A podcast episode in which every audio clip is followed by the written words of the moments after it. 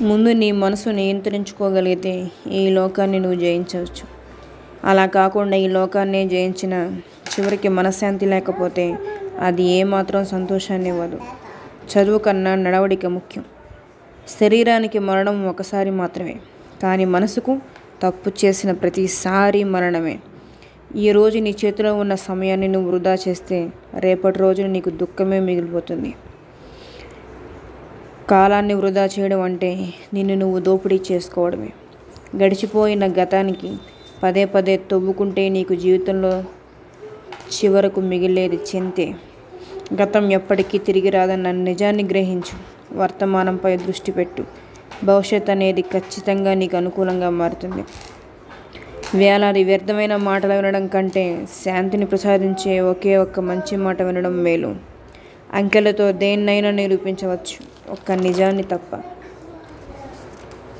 మన జీవితంలో మనం చేసే మంచి పనులైనా చెడ్డ పనులైనా మనల్ని నీడలా వెంటాడతాయి. మనసు ఏదేదో చేయమని చెబుతుంది. దాన్ని నియంత్రించుకోవాలి. మనసు చెప్పినట్లు మనం వినడం కాదు. మనం చెప్పినట్లు మనసు వినాలి. మనకు కలిగిన దుఃఖానికి కారణం మన పిల్లలో బంధువులో కాదు. మనలోని అజ్ఞానం. మన బాధకు కారణం ఏదైనా కావచ్చు. కానీ మనం దానివల్ల ఇతరులకు ఎటువంటి హాని తలపెట్టకూడదు. వెయ్యి కోరికలు తీర్చుకోవడం కంటే ఒక్క కోరికను జయించడంలోనే ఎక్కువ సంతోషం ఉంటుంది. కోపం కలిగి ఉండడం అంటే నిప్పు కణికను ఎవరిపైన విసరాలని అరిచేతిలో ఉంచుకోవడమే. అది ముందు నిన్నే దహించి వేస్తుంది. ఆనందంగా ఉండేవారు తమ దగ్గర ఉన్న వాటి గురించి ఆలోచిస్తారు. ఆనందంగా ఉండలేని వారు తమ దగ్గర లేని వాటి గురించి ఆలోచిస్తారు. జీవితంలో వాళ్ళేమనుకుంటారు? వీళ్ళేమనుకుంటారని బ్రతికేయడం కంటే అసలు నువ్వేమనుకుంటున్నావో అది మొదలుపెట్టు. కనీసం ఏదో ఒకటైనా అవుతుంది.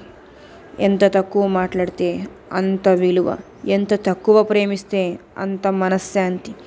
ఎంత దూరంగా ఉంటే అంత గౌరవం. ఎంత హద్దుల్లో ఉంటే అంత మర్యాద. ఎంత తక్కువగా ఆశిస్తే అంత ప్రశాంతత. ఎంత నిగ్రహంగా ఉంటే అంత అగ్రస్థానం.